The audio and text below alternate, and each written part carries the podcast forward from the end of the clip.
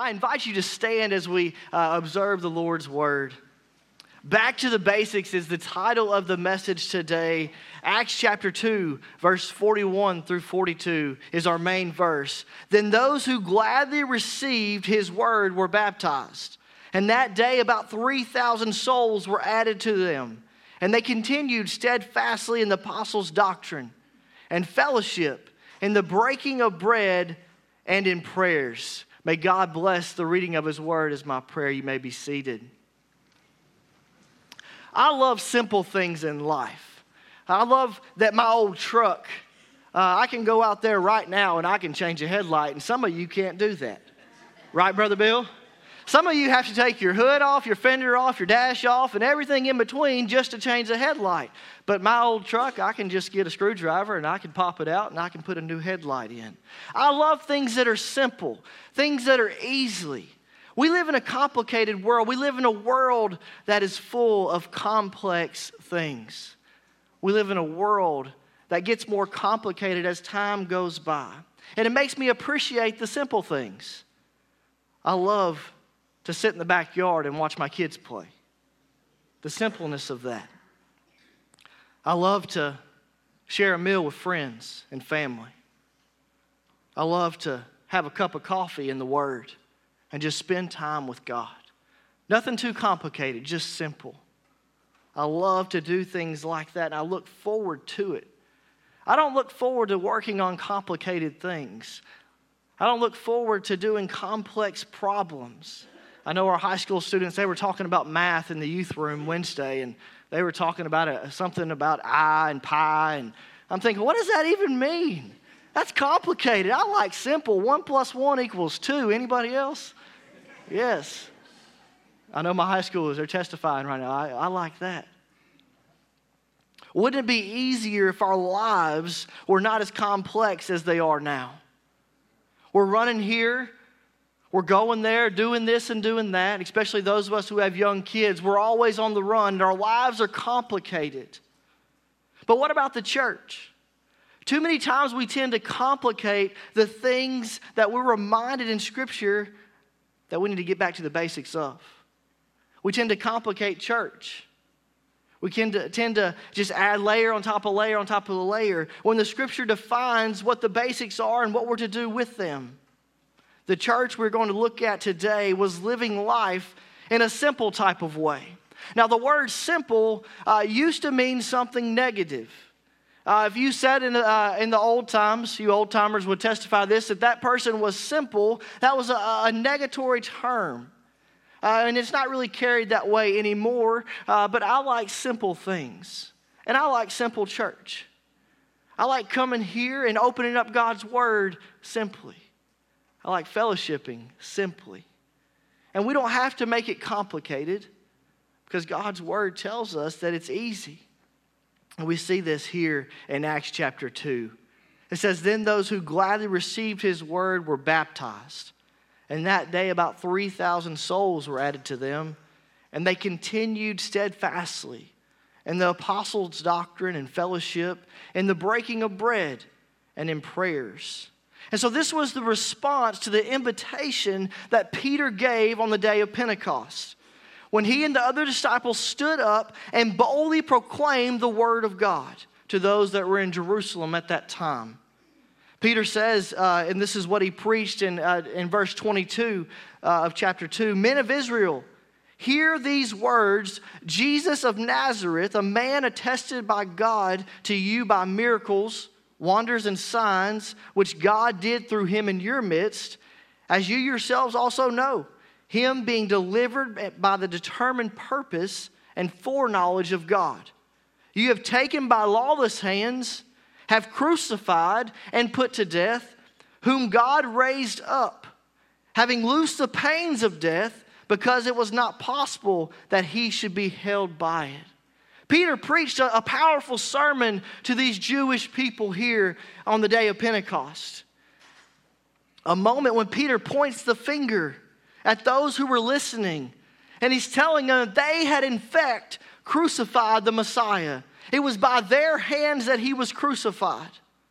That the Messiah, Jesus Christ, was sent from God And through his death, death has been defeated and is no longer.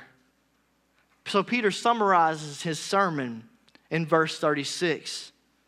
He says, Therefore, let all the house of Israel know assuredly that God has made, and I love how Peter says this, this Jesus, whom you crucified, both Lord and Christ. And Acts chapter 2, verse 37 says, Now when they heard this, pay attention, they were cut to the heart and said to Peter and to the rest of the apostles, Men and brethren, what shall we do? The word of God had convicted them of their sin, and they knew that they what they had to do something. They knew that they had to move. They knew that they had to uh, respond to the word that Peter had preached them in this moment. What shall we do? The word should bring about action in our lives. Every one of us, when we hear the word of God, we should have the desire to respond to God's word. We should have the desire to come to know God as our Savior. We should have the desire to continue steadfastly in the teaching of God's Word. We should continue in the fellowship with God's people. Peter says, Repent and let every one of you be baptized in the name of Jesus Christ for the remission of sins. And you shall receive the gift of the Holy Spirit. For the promise is to you and to your children and to all who are far off, as many as the Lord our God will call. Repent. A change of mind uh, about who Jesus was, a change of attitude about their sin in their lives. Repent, completely turn away and go away from and turn towards God. The message is still the same. Completely turning away from their disobedience and turning towards a welcoming Father, turning towards God. And then Peter says, and be baptized. Peter wasn't saying that baptism was going to save them because they have turned towards Jesus. That's not what Peter was saying. He's saying, accept Jesus and then be baptized. They will identify themselves with the death, the burial, and the resurrection of Jesus through baptism. As we saw earlier in this uh, baptism of Maddox, Baptism is a, baptism is a picture of their inward uh, renewing that has taken place. We are not baptized to be saved, but we are baptized because we are saved. And I would like to take a minute just to address Maddox. He's somewhere up there. He's back there. You awake, Maddox? Maddox, I want you to look around at all these people. If you need something, Come to somebody in this room. Church, I want you to look at that little boy that was up there a while ago. And as he grows, let's disciple him. Because he's not where he needs to be yet. He's made right with God through salvation. And he's identified himself as a follower of Christ. But we are to come alongside him and help him in his walk with the Lord. It's our job, it's our duty. Just a little side note that's for free. You don't even have to charge me for that one. We then see here the immediate actions of the believers who had now given their lives to Christ. We must keep in mind that it, not had been, it hadn't been long ago that Jesus was crucified on the cross. There, these were some of the same people who were standing there shouting, Crucify him, crucify him. And Peter is here sharing the gospel with them, and he's saying, The man in whom you crucified, Jesus Christ, the Messiah, he's telling them to believe in him, to repent, and turn towards him. And so in this time, there was still hostility in the air to be a follower of Jesus. There were not that many of them at this time in the world, and they were all there in Jerusalem. And Jesus had not been crucified just too long ago. And so to, to say that you are a follower of Jesus at this time was nothing that was taken lightly. It was something that could have got you killed. You can keep on reading in the book of Acts and you can see what Paul or Saul was doing to the Christian believers. And thank God Saul became Paul and gave his life to the Lord. But this was a time where if you professed Christ, you could have been stoned, you could have been killed, you could have been in prison, your family could have been in prison. It was nothing lightly. And so here we have these believers who were taking action on their faith. The Word of God responds or should make us want to move. The Word of God should make us want to have action in our lives, and we as a church should want to move. We as a church should want to have this forever going movement that we're working towards heaven and not works. We're going towards heaven because we know that this place is not our home. And the believers here, they took it serious. They took it serious what they were doing. So we first see that they were professing believers. In verse 40, it says, And with many other words, he testified and exhorted them, saying, Be saved from this perverse generation. Then those who gladly received his word were baptized. And that day, about 3,000 souls were added to them. And so Peter, Peter, excuse me, Peter was preaching the gospel. Peter was preaching the gospel and he was inviting them to come to Christ.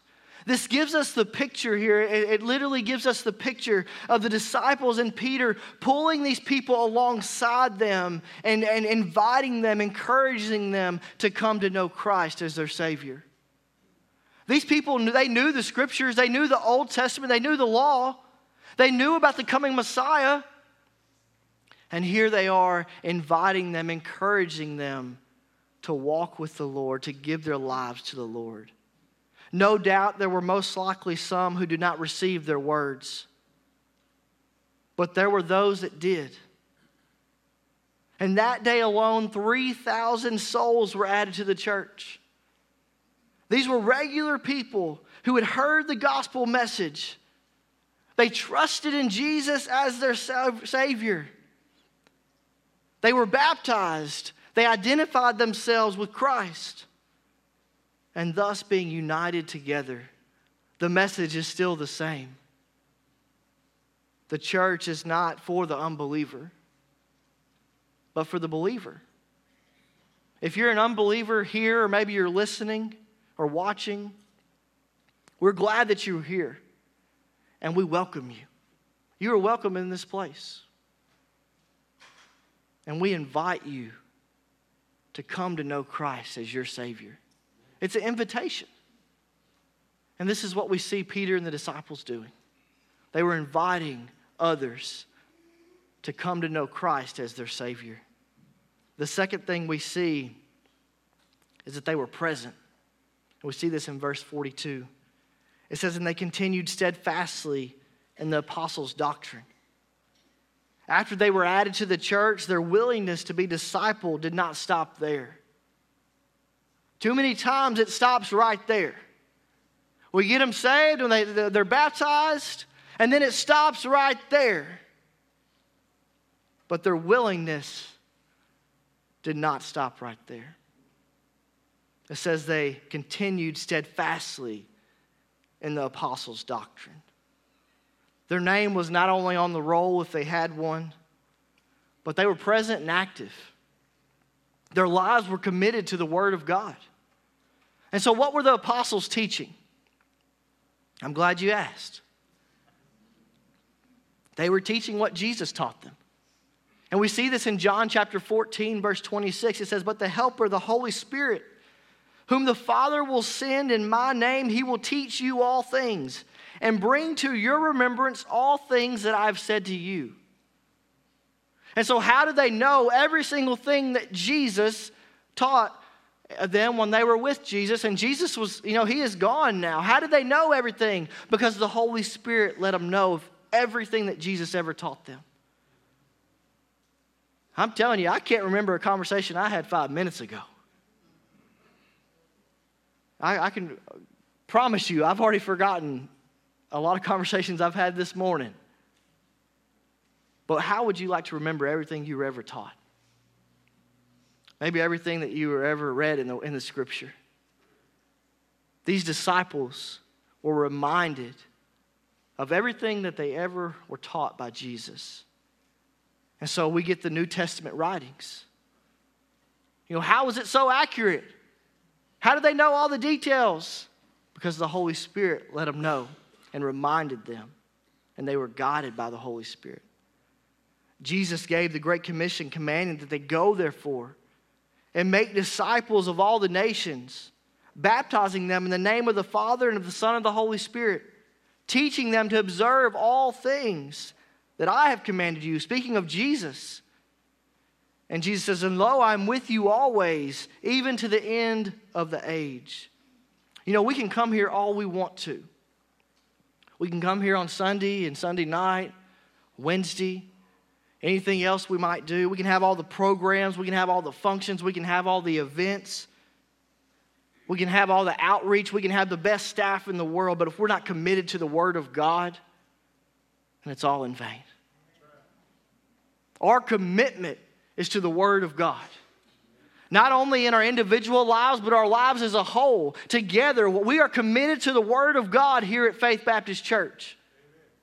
And I'm thankful for a pastor who gets up here week after week and preaches the Word of God. We see next that they were devoting themselves to fellowship. And I understand this is a Baptist church. I've been in the missionary Baptist church my whole life. And when I say fellowship, y'all are already thinking about lunch. you know, our, our minds automatically turn to fried chicken, dumplings, mashed potatoes, sweet potatoes, banana pudding, and dare I mention bread pudding. See, y'all are already gone. That's usually what we think about when we think about fellowship, but fellowship is much more than that. And it was certainly for the early church. They were all they had. They didn't have somebody down the road they could go fellowship with. They were all they had. They were the church at this moment. And they had a sweet fellowship. They had a sweet communion. Church is not supposed to be a place where you come in and you can't wait to get out, but a place where you leave and you can't wait to come back. And not because of the building and because it's so nice, but because of the people. I need the church in my life. I need the church in my walk. I need the church when I'm struggling. I need God's people. And I hope that you can testify that too. Next, we see that they were committed to prayer. And this isn't speaking of their personal prayer life, but about the corporate prayer of the church. Everything else thus far that we've looked at has been in relation to the church.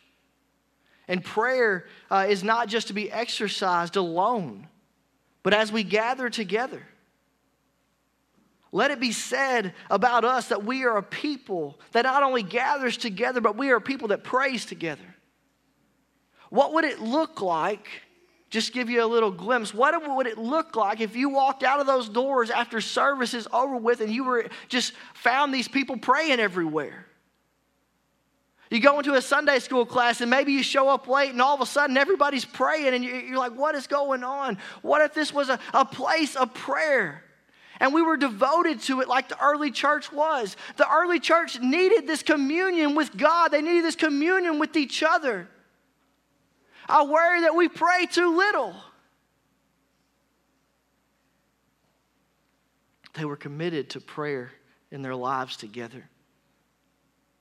This is the reason for prayer requests. This is the reason for people making mention of the problems that are going on in their lives. We need each other. We need to lean on one another.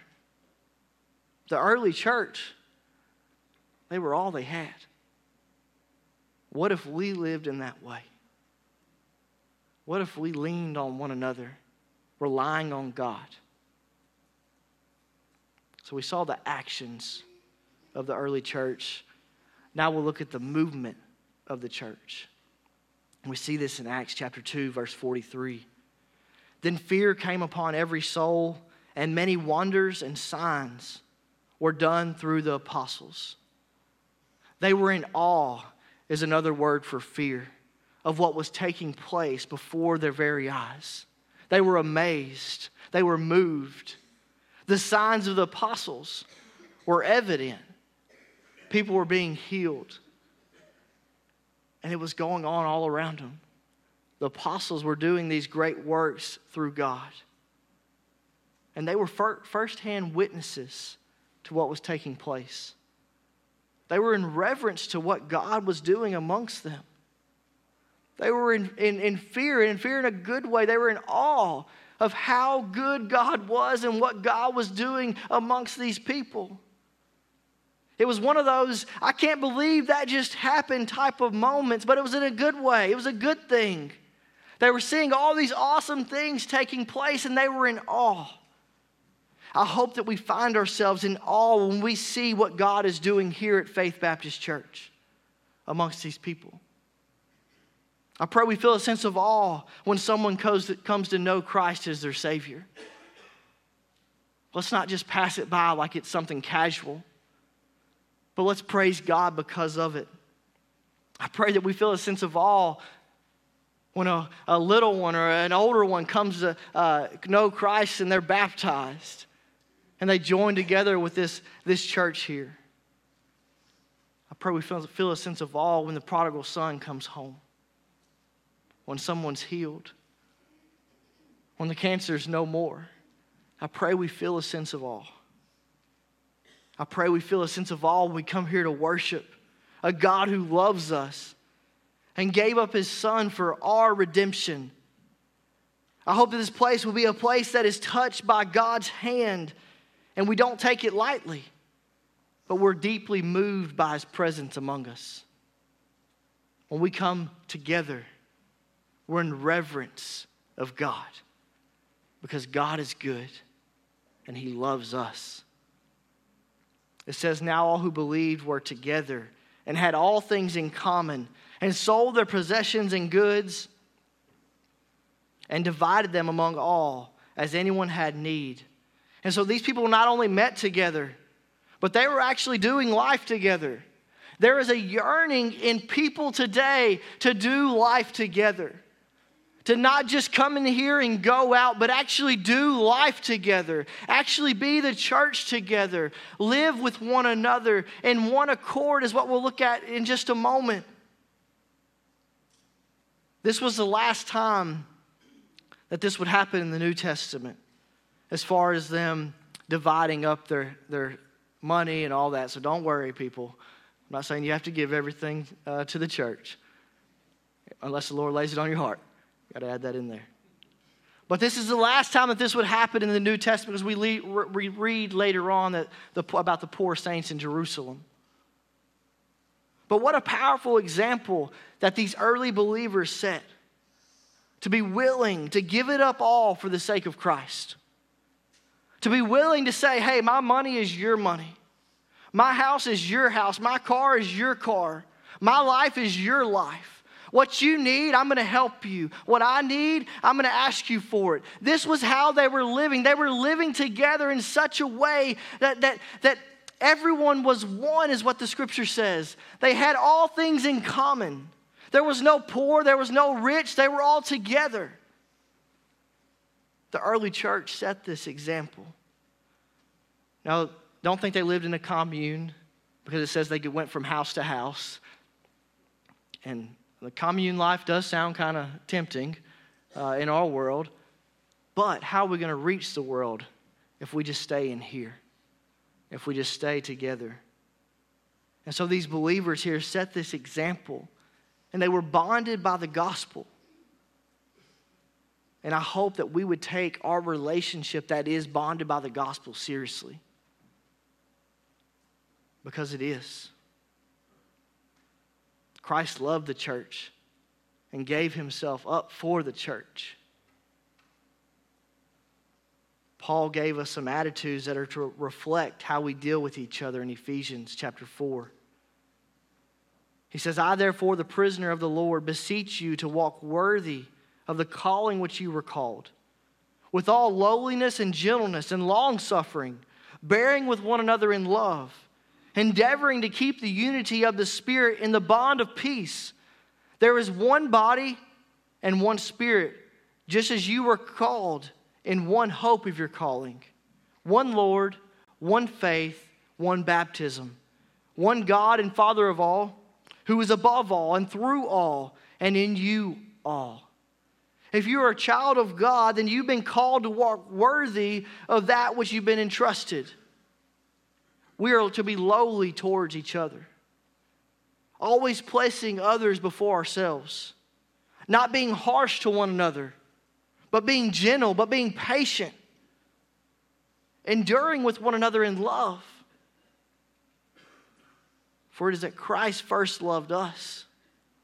And because he's loved us, we should love each other. Christ set the example. Let us be a people who love one another, who don't aren't selfish, but place others' needs first, who aren't quick to speak, but are slow to listen, who hear our cares, our concerns, our needs people who are not having ulterior motives, but people who are sincere in heart. He then says, striving to keep the unity, we must put forth the effort to love one another in these ways. It will take effort because we're still in the flesh and we still struggle with it. I can imagine the believers in the early church going around and searching for a way to show love to their fellow brother and sisters because they were all they had. And so they were going around, I'd imagine, searching, looking, how can I show brother so and so or sister so and so love today? We then see the outcome of faithfulness in verse 46 says, So continuing daily with one accord in the temple, we see here the frequency of their time together in worship. So continuing daily with one accord in the temple. And so tomorrow we're going to meet here, and Tuesday we're going to meet here, and Wednesday we're going to meet here, and Thursday we're going to meet here, Friday, Saturday, Sunday. Okay, y'all good with that? Ooh, not too many hands were raised. Not saying this is what we have to do. But this is what they were doing. They were meeting together daily and they were of one accord. They were frequently coming together. And they were looking at the scriptures, they were studying the scriptures. And it says they were of one accord, or one mind, or they had one passion. They had one passion. And we should have that also striving together in one accord, seeking to love God and seeking to love others. This is a result of their faithfulness, having a desire to be with others who are of the same minds toward Christ. It was a desire, we should desire to be with other believers. We should want to, we should yearn to. The writer of Hebrews said, Let us consider one another in order to stir up love and good works, not forsaking the assembling of ourselves together, as is the manner of some, but exhorting one another, and so much the more as you see the day approaching. Let us consider one another in order to stir up love and good works. Let us consider each other that we may love each other genuinely that we may help our fellow brother and sister out, out of a sincere heart. And he ends there, the writer of Hebrews, and so much more as you see the day approaching. We are only here for a moment. And we are only uh, with each other for a moment on this side of eternity. And so we should consider one another even the more. Life is hard when you don't have others around you. Life is hard when you don't have other believers around you. When your faith is wearing thin. Maybe when you get the, the bad news. When tragedy strikes. I don't know what I would do if I didn't have God's people in my life. And it says, not only did they meet together in the temple daily, but they went to each other's homes and they shared meals with gladness in their hearts. They were simply glad to be together, and it made their hearts joyful. It says, and breaking bread from house to house, they ate their food with gladness and simplicity of heart. They came together and they went from house to house. Let us be a people who are welcoming to each other in our own homes.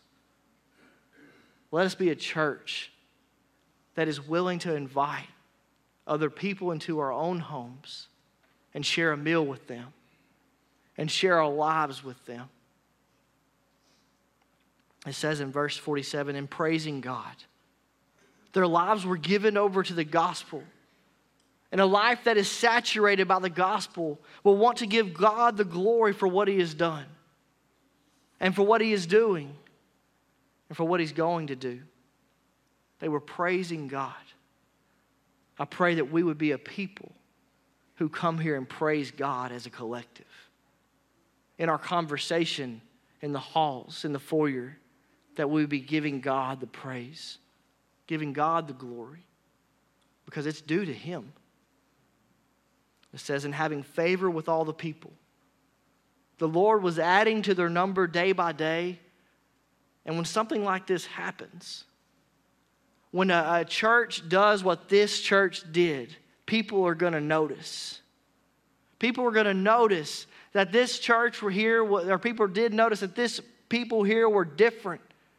And I hope that people would notice that this place here, these people here are different, that we live lives differently than the outside world, that we don't look like the world, but we look and resemble Christ. People are going to notice that something's going on. They were shining a light in a dark place. They were being missionaries to their neighbors and friends. They were living out the gospel, and they were doing it to everyone around them. In our lives, we can do all of these things. We can praise God. We can have favor with all the people by our attitudes and how we treat others. They were living out the gospel truth. After Peter had preached on the day of Pentecost, they asked Peter what they must do. And you may find yourself today with that same question What must I do to be saved? What must I do to inherit eternal life? Romans 10 says that if you confess with your mouth the Lord Jesus and believe in your heart that God raised him from the dead, you will be saved. For with the heart one believes unto righteousness, and with the mouth confession is made unto salvation. It's a simple message, it's an ordinary message. It's back to the basics. We can come here and we can put on a front, we can put on a, fa- a fake smile, or we can be genuine with each other. The early church leaned on one another. The early church depended on one another. The early church continued in the teaching of Jesus. The early church lived by the word, and they did it with each other. So, as Brother Bill comes and we'll sing a hymn of invitation, if you are in this room today and under the sound of my voice or watching online, and you've never made a profession of faith. You've never trusted Jesus as your Savior. Like those guys so long ago that said, What must we do? And Peter told them, Repent, turn towards God, give yourselves over to God. If that's you, I pray that today will be the day.